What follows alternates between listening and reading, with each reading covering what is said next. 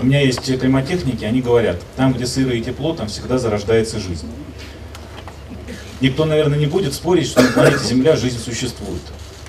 Существуют насекомые, существуют люди, существуют млекопитающие, присмыкающиеся, огромное количество видов. Ну, мы даже не говорим про бактерии и тому подобное.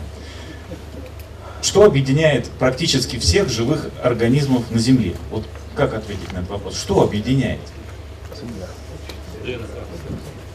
Ну, в принципе, наверное, только одно. Они все поглощают кислород практически, да, то есть мы дышим. Существует среда, которая позволяет нам жить. Вот мое глубокое понимание, что появилась среда в виде сети, в виде интернета, которая начала позволять каким-то сначала микроскопическим существам, бактериям, потом более сложно организованным жить.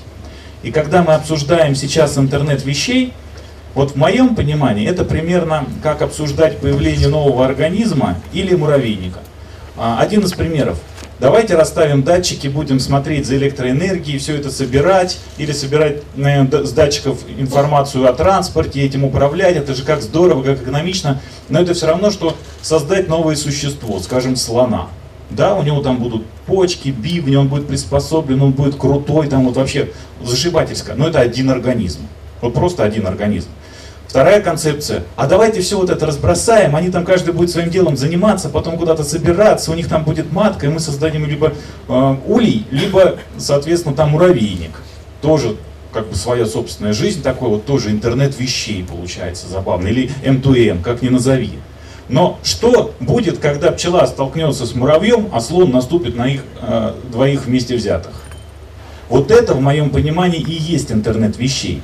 Когда какая-то вещь принимает решение на основании того набора факторов, которые его окружает, в отношении того субъекта, э, чьей вещью она сама по себе вещью является.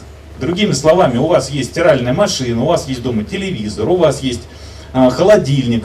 Все это вещи, которые присоединены к интернету, и у нас уже интернет вещей.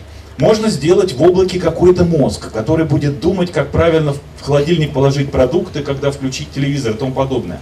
А теперь представьте другую картину. Вы хозяин этих вещей, и вещи, как роботы, в ваших интересах делают для вас что-то, как сервис, а, конкурируя между собой за некий ресурс, которым они обладают. Например, за электроэнергию. Тогда вещи между собой начинают договариваться. Когда стиральной машине стирать, когда, соответственно, холодильнику сильнее холодить, и, и тому подобное, да, для того, чтобы сделать себестоимость владения вашим домом и вашу комфортную жизнь лучше. В ваших интересах действуют вещи, согласно приня принятию решений, которые они принимают конкретно, находясь в этом месте, собравшись вместе. Вот это вот интернет вещей, это интересно. Но что для этого надо? Протоколы надо, надо договориться о стандартах, и нужны деньги, потому что обмениваться они будут взамен ресурса чем-то, что является вполне нормальным. Вот там Сбербанк поможет с этим. Ну, а может Сбербанка не будет. Будет блокчейн и будет криптовалюты.